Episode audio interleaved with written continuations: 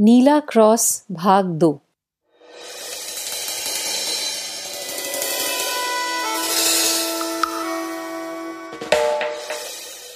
बस उत्तरी दिशा की सड़कों पर धीमी गति से मानो घंटों से चल रही थी, पर वो महान जासूस आगे कुछ कहने के लिए तैयार ही नहीं था। साथ आए दोनों आदमी चुप थे, पर उन्हें क्यों साथ लाया गया है, इस बात पर अब उन्हें शक होने लगा था। या फिर शायद उन्हें भूख लगी थी क्योंकि दोपहर के खाने का वक्त निकल चुका था। लंदन के बाहरी इलाके एक टेलीस्कोप की तरह लंबे और लंबे होते जा रहे थे। मानो ये एक शहर ना हो, आपस में जुड़े कई अलग अलग शहर हों। सर्दियों की साँझ घिरती आ रही थी, पर पेरिस से आए ये जासूस अभी भी चुप, सड़क के दोनों तरफ़ नज़र रखे था। दोनों पुलिस वाले लगभग सो ही चुके थे कि अचानक वैलेंटिन कूद कर खड़ा हो गया और दोनों के कंधे पर थपकी मारकर उन्हें जगाते हुए ड्राइवर को चिल्लाते हुए बस को रोकने के लिए कहा। दोनों हड़बड़ाते हुए सीढ़ियों से उतरते हुए सड़क पर पहुँचे। बिना समझे कि उन्हें यूँ क्यों जगाया गया है। उन्होंने समझने के लिए वैलेंटिन की ओर देखा तो उसके चेहरे पर जीत की झलक थी, और वह उंगली से सड़क के बाई तरफ़ एक खिड़की की ओर इशारा कर रहा था। खिड़की काफ़ी बड़ी थी, और एक राजसी से रेस्टोरेंट के बाहर के हिस्से का भाग थी। बाकी खिड़कियों की तरह यह भी धुंधले कांच की बनी थी। पर सिर्फ़ इसके बीचों बीच एक बड़ा सा सितारे के आकार जैसा एक काला धब्बा था जहाँ से कांच टूटा हुआ था। मिल गया वैलेंटिन ने कहा। हमारा सुराग। वो टूटी खिड़की। खिड़की? सुराग? इंस्पेक्टर ने पूछा। क्या सबूत है कि इसका उन दोनों से कुछ लेना देना है? हे भगवान! वैलेंटिन गुस्से में अपनी छड़ी तोड़ते तोड़ते रुका। सबूत? यह आदमी सबूत मांग रहा है? हाँ हो सकता है इसका उनसे कोई लेना देना ना हो। पर हम और कर क्या सकते हैं? या तो जो सामने आ रहा है, उसी शंका के आखिर तक जाकर देख सकते हैं, या फिर हम लोग घर चलते हैं। वह दंदनाता हुआ रेस्टोरेंट के अंदर पहुँचा। उसके साथ ही उसके पीछे पीछे थे। वे अंदर जाकर एक छोटी सी मेज पर बैठ गए। अंदर से भी टूटे कांच वाली खिड़की साफ़ दिख रही थी। पर ऐसा नहीं था कि उन्हें अब कुछ पहले से ज़्यादा समझ आ गया हो। तुम्हारी खिड़की टूट गई, वैलेंटिन ने बिल चुकाते हुए वेटर से कहा। वैलेंटिन ने जानबूझकर एक बड़ी सी टिप दी थी। हाँ, सर, वेटर ने कहा। अजीब वाकया है, सर। कैसे? वैलेंटिन ने ज़्यादा उत्सुकता ना दिखाते हुए कहा। अरे, वो आजकल पूरे लंदन में काले कपड़ों वाले पादरी घूम रहे हैं ना? उनमें से दो विदेशी पादरी आए थे। उन्होंने यहाँ सस्ता सा कुछ खाया और उनमें से एक अपना बिल चुकाकर बाहर चला गया। दूसरा भी निकल ही रहा था कि मैंने देखा कि उसने अपने बिल से तीन गुना ज़्यादा चुका दिया है। मैंने कहा, आपने ज़्यादा दे दिया। ओ, ऐसा है क्या? मैंने कहा, हाँ। और बिल उसे दिखाने लगा। पर इसके बाद तो गजब हो गया। मतलब? वैलेंटिन ने पूछा। माँ कसम, सर, मैंने चार शिलिंग का बिल बनाया था, पर अब बिल पर चौदह शिलिंग लिखा था। फिर वैलेंटिन की आँखों में चमक थी। फिर क्या हुआ? फिर उस पादरी ने कहा, आपके हिसाब में गड़बड़ करने के लिए माफ़ी चाहता हूँ। पर इससे खिड़की का भरपाया हो जाएगा। खिड़की? मैंने पूछा, कौन सी खिड़की? वही जो मैं अभी तोड़ने वाला हूँ। और फिर उसने अपने छाते से खिड़की में छेद कर दिया। तीनों पूछताछ करने वालों ने सांस खींच ली। इंस्पेक्टर के मुँह से धीरे से निकला। हम क्या पागल खाने से भागे लोगों का पीछा कर रहे हैं? वेटर को कहानी सुनाने में मज़ा आ रहा था। एक सेकंड के लिए तो सर, मैं सन रह गया। कुछ भी नहीं कर पाया। तब तक वो पादरी बाहर अपने साथी के साथ पहुँच गया था। वो बुलक स्ट्रीट की ओर इतनी जल्दी निकल गए कि मैं उन्हें पकड़ ही नहीं पाया। Bullock street! वैलेंटिन गोली की तरह उछला और उस तरफ़ भागा। अब इनका सफ़र इन्हें सुरंग नुमा गलियों, अंधेरी गलियों, बिना खिड़कियों वाली सड़कों, जाने कहाँ कहाँ से आगे ले जा रहा था। शाम का अंधेरा गहरा होता जा रहा था, और लंदन के पुलिस वालों को भी यह समझने में मुश्किल हो रही थी कि वो किस ओर जा रहे हैं। पर इंस्पेक्टर को यकीन था कि वो हैमस्टेड हीथ की ओर ही जा रहे हैं। तभी उन्हें एक छोटी सी मिठाई की दुकान की खिड़की में से रोशनी दिखाई दी। वैलेंटिन एक क्षण के लिए हिचकिचाया और फिर अंदर घुस गया। उसने कई प्रकार की चॉकलेट्स बड़े ध्यान से खरीदी। ज़ाहिर था वो बात छेड़ने का बहाना ढूंढ रहा था, पर बहाने की ज़रूरत ही नहीं पड़ी। दुकान संभालने वाली बुज़ुर्ग महिला ने जैसे ही वैलेंटिन के पीछे नीली यूनिफॉर्म में इंस्पेक्टर को देखा उसकी आँखों में अचानक कुछ याद आ जाने वाली चमक आ गई। ओ अगर आप वो पार्सल के बारे में आए हैं तो उसे मैंने भेज दिया है। पार्सल? वैलेंटिन ने पूछा। मेरा मतलब वो पार्सल जो उस फादर ने यहाँ छोड़ा था। हे भगवान! वैलेंटिन के मुँह से उत्सुकता में निकला। आप पूरी बात तफसील से बताओ। वो दो फादर आधा घंटा पहले आए थे। उन्होंने कुछ पेपरमेंट खरीदा, थोड़ी बातें की और फिर आगे वो बंजर मैदान हीथ की तरफ़ चले गए। पर एक सेकंड बाद ही उनमें से एक वापस आया और कहा, मैं यहाँ एक पार्सल भूल गया हूँ। मैंने सब जगह देखा पर मुझे तो नहीं मिला। तो फिर उन्होंने कहा, कोई बात नहीं, जब मिल जाए तो कृपया इस पते पर उसे डाक से भेज देना। उन्होंने मुझे एक पता दिया। अभी मुझे याद नहीं है, पर वेस्टमिंस्टर का कोई पता था। और डाक के लिए एक शिलिंग भी दिया। हैरानी की बात है, मैंने फिर से ढूंढा तो इस बार मुझे वो पार्सल मिल गया। पता नहीं, पहली बार कैसे नहीं दिखा था। खैर, मैंने उसे डाक से भेज दिया है। मुझे लगा शायद बहुत ज़रूरी बात है, इसीलिए पुलिस उसके बारे में पूछताछ करने आई है। आपने सही समझा, वैलेंटिन ने कहा। हैमस्टेड हीथ यहाँ से कितनी दूर है? यहाँ से पंद्रह मिनट बिल्कुल सीधा, और फिर आप हीथ के खुले मैदान में आ जाएँगे। वैलेंटिन दुकान से निकला और हीथ की ओर भागा, और उसके पीछे पीछे मन मार के दोनों पुलिस वाले भी। जिन गलियों से होते हुए वो भाग रहे थे वो इतनी संकरी और अंधियारी थी कि जब वो अचानक से हीत तक पहुँच गए तो सामने इतना खुला फैला मैदान देखकर और साफ़ आकाश देखकर चौंक गए। दूर पहाड़ी सी पर खड़े और घाटी की ओर देखते हुए वैलेंटिन को दो आकृतियाँ दिख गई, जिनकी उन्हें तलाश थी। दो पादरियों की काली पोशाक में आकृतियाँ। दूर से भी ज़ाहिर था कि एक दूसरी से काफ़ी छोटी है, और दूसरी चाहे झुककर चल रही हो वैलेंटिन को दिख रहा था कि वह छह फुट से ज़्यादा लंबी है। वो इन दोनों की तरफ़ आगे बढ़े। जब उसने इन दोनों और अपने बीच का रास्ता काफ़ी कम कर लिया, उसने एक बात और देखी। लंबा पादरी कौन है, इसके बारे में वह पक्का नहीं कह सकता था। पर इसमें कोई शक नहीं था कि छोटा वाला पादरी, ये तो वही ट्रेन वाला फादर था, जिसने उसे अपने पार्सल्स के बारे में सलाह दी थी। अब तक सारी बातें ठीक ठाक बैठ रही थीं। वैलेंटिन को सुबह ही अपनी पूछताछ में पता लग गया था कि एसेक्स से एक फादर ब्राउन एक रत्न जड़ित चांदी का क्रॉस कांग्रेस में ला रहे हैं विदेशी पादरियों को दिखाने के लिए। यह क्रॉस बहुमूल्य था। वो चांदी की नीले पत्थरों वाली चीज़ जिसके बारे में वो इतनी सहजता से ट्रेन में बात कर रहे थे, वो होना हो यही क्रॉस होगा। वैलेंटिन को इस बात में कोई हैरानी नहीं थी कि जिस बात की खबर उसे है, उसकी खबर फ्लैम्बो को भी हो। फ्लैम्बो के पास सब खबरें होती थी। और इसमें भी कोई हैरानी की बात नहीं कि जब उसे इस बहुमूल्य क्रॉस के बारे में पता लगे तो वो उसको चुराने की कोशिश ज़रूर करेगा।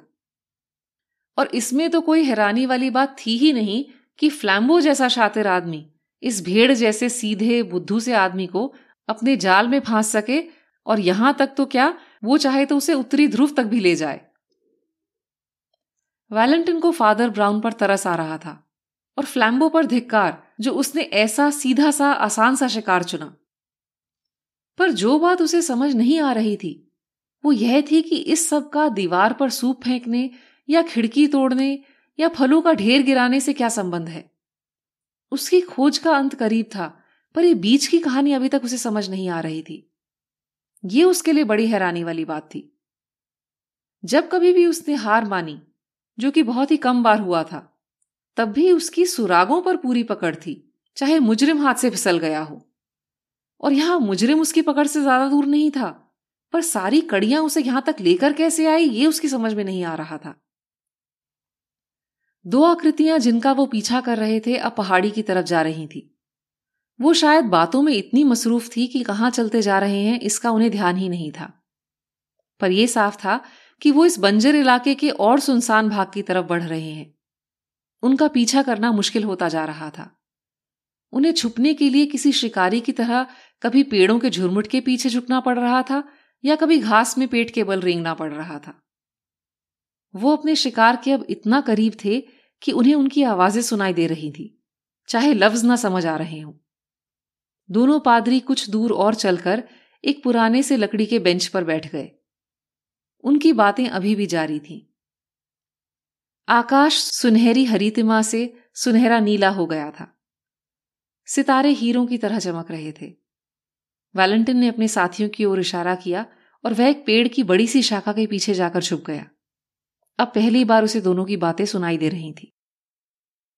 वह डेढ़ मिनट तक उनकी बातें सुनता रहा और उसे एक शंका घेरती जा रही थी।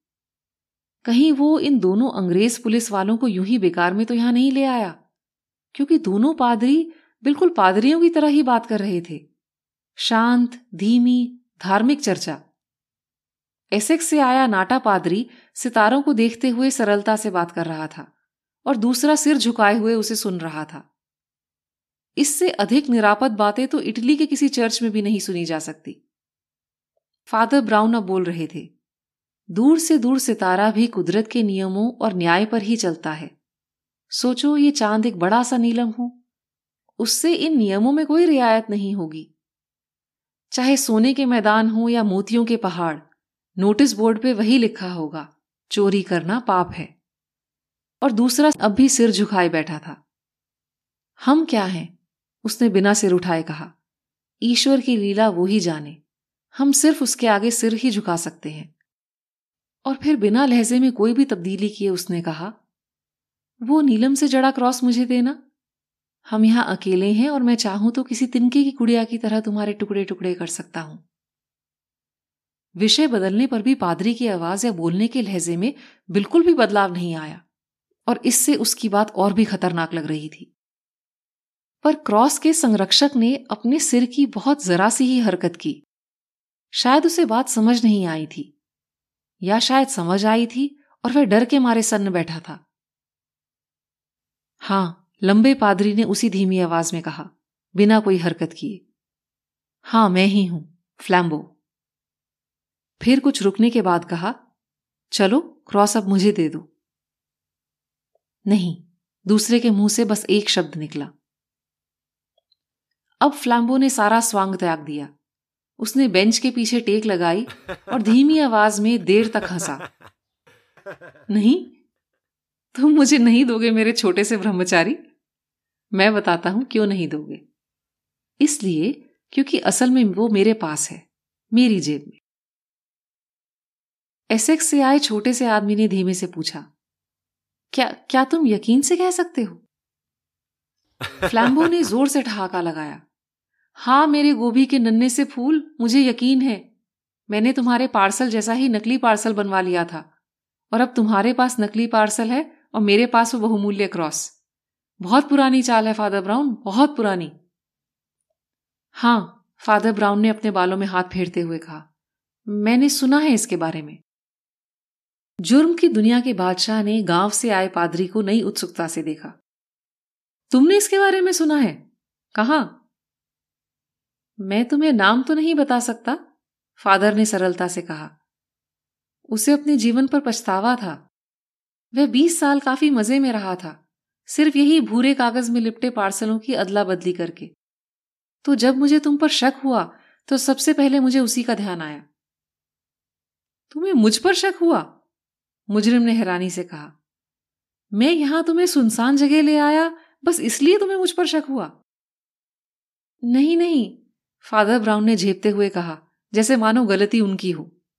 जब हम पहली बार मिले, मुझे तभी तुम पर शक हो गया था। वो तुम्हारी कमीज के बाजू में एक जगह थोड़ा फुलाव था। वहाँ जहाँ तुम लोग वो कटीला कड़ा पहनते हो? ओ तेरे! फ्लैम्बो चिल्लाया।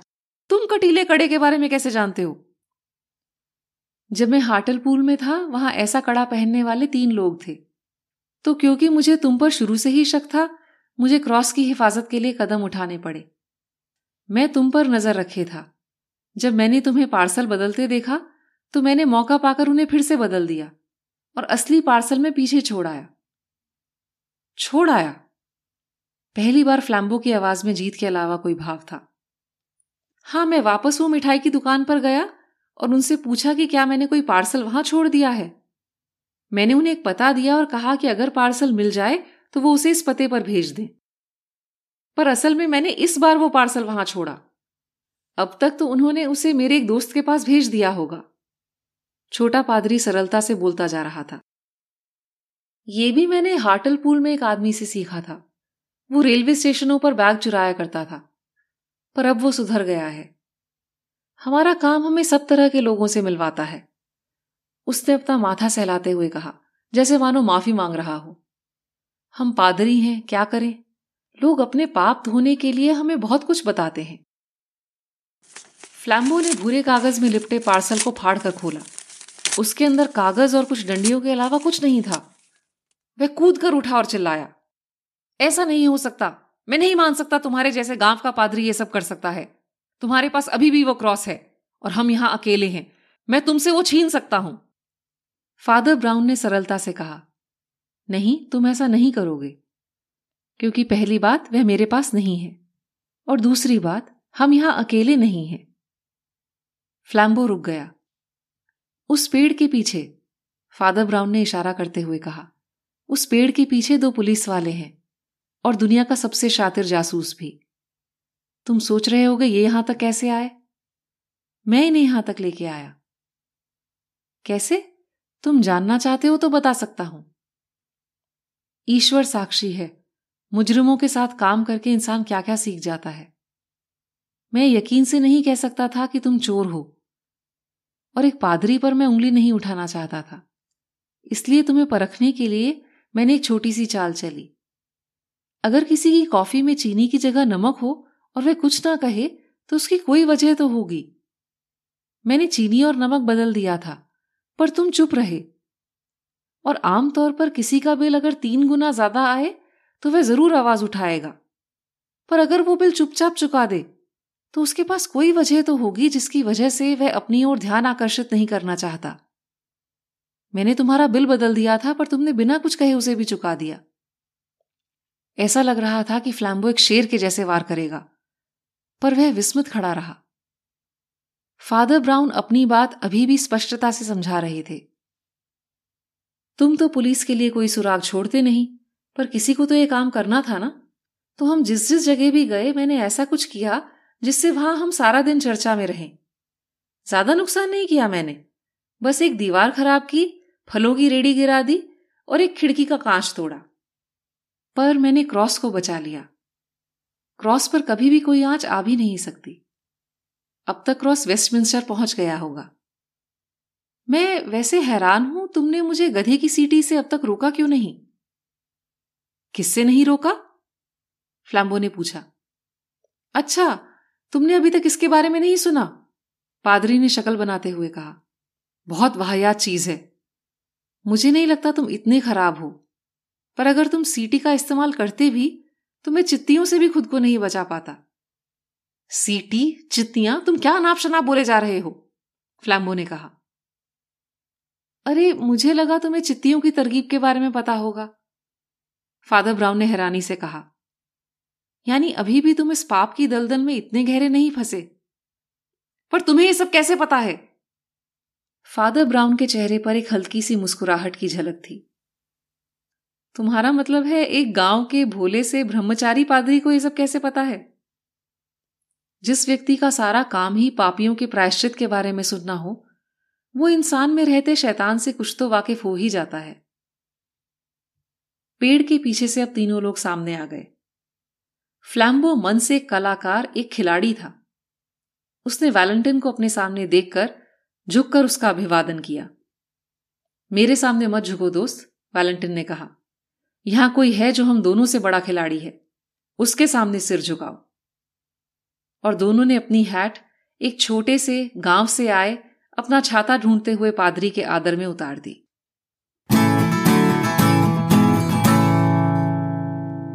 बिग बिल कहानी सुनाने के बाद मैंने आपसे पूछा था कि भारत का जुरासिक पार्क कहाँ है? या भारत में डायनासोर के अंडों के फॉसिल्स कहाँ देखे जा सकते हैं?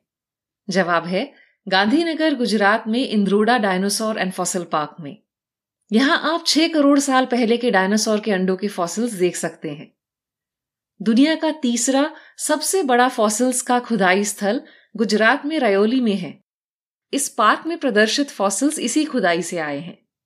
सबसे पहले सही जवाब भेजा था शालीन नैयर और हर्ष कुमार ने। जवाब भेजने के लिए आपका शुक्रिया। आज का सवाल बहुत आसान है। फादर ब्राउन के किरदार पर आधारित बीबीसी सीरीज़ के बारे में मैंने आपको बताया था। यह सीरीज़ 2013 से चली आ रही है। आपको बस बताना है कि भारत में जासूसी या जुर्म पर आधारित कौन सा टीवी प्रोग्राम है जो सबसे लंबा चला है। है ना आसान सवाल? जैसा मैंने कहा था। तो आप इसका जवाब मुझे भेजिए। और साथ साथ अगर हो सके, चाहे जितना हो सके, पन्नों के झरोखे को योगदान भी दीजिए। पेमेंट लिंक आपको शो डिस्क्रिप्शन में मिल जाएगा। आपको ये जानकर शायद अच्छा लगे कि आपसे मिले योगदान का एक हिस्सा मैं जमा करके एक बच्ची के स्कूल के खर्चे में योगदान दे रही हूँ। कितना अच्छा होगा ना कि हमारी छोटी सी मदद से कोई या कई पढ़ना सीख जाएँ। और वो भी पन्नों से दोस्ती कर लें। किताबों और पन्नों से दोस्ती जीवन बदल सकती है, और दुनिया भी। तो कैसी लगी आपको आज की कहानी? मुझे ईमेल करके ज़रूर बताएँ। ईमेल एड्रेस है सुनो P K J at Gmail dot com यह आपको शो डिस्क्रिप्शन में भी मिल जाएगा। कहानियाँ सुनते रहने के लिए इस पॉडकास्ट को सब्सक्राइब ज़रूर करें। अगले एपिसोड तक आपसे इजाज़त लेती हूँ। तब तक इस खूबसूरत दुनिया के नजारे पन्नों से देखते, सुनते रहिए। जाने कौन सा पन्ना दिल का ही कोई झरोखा खोल दे।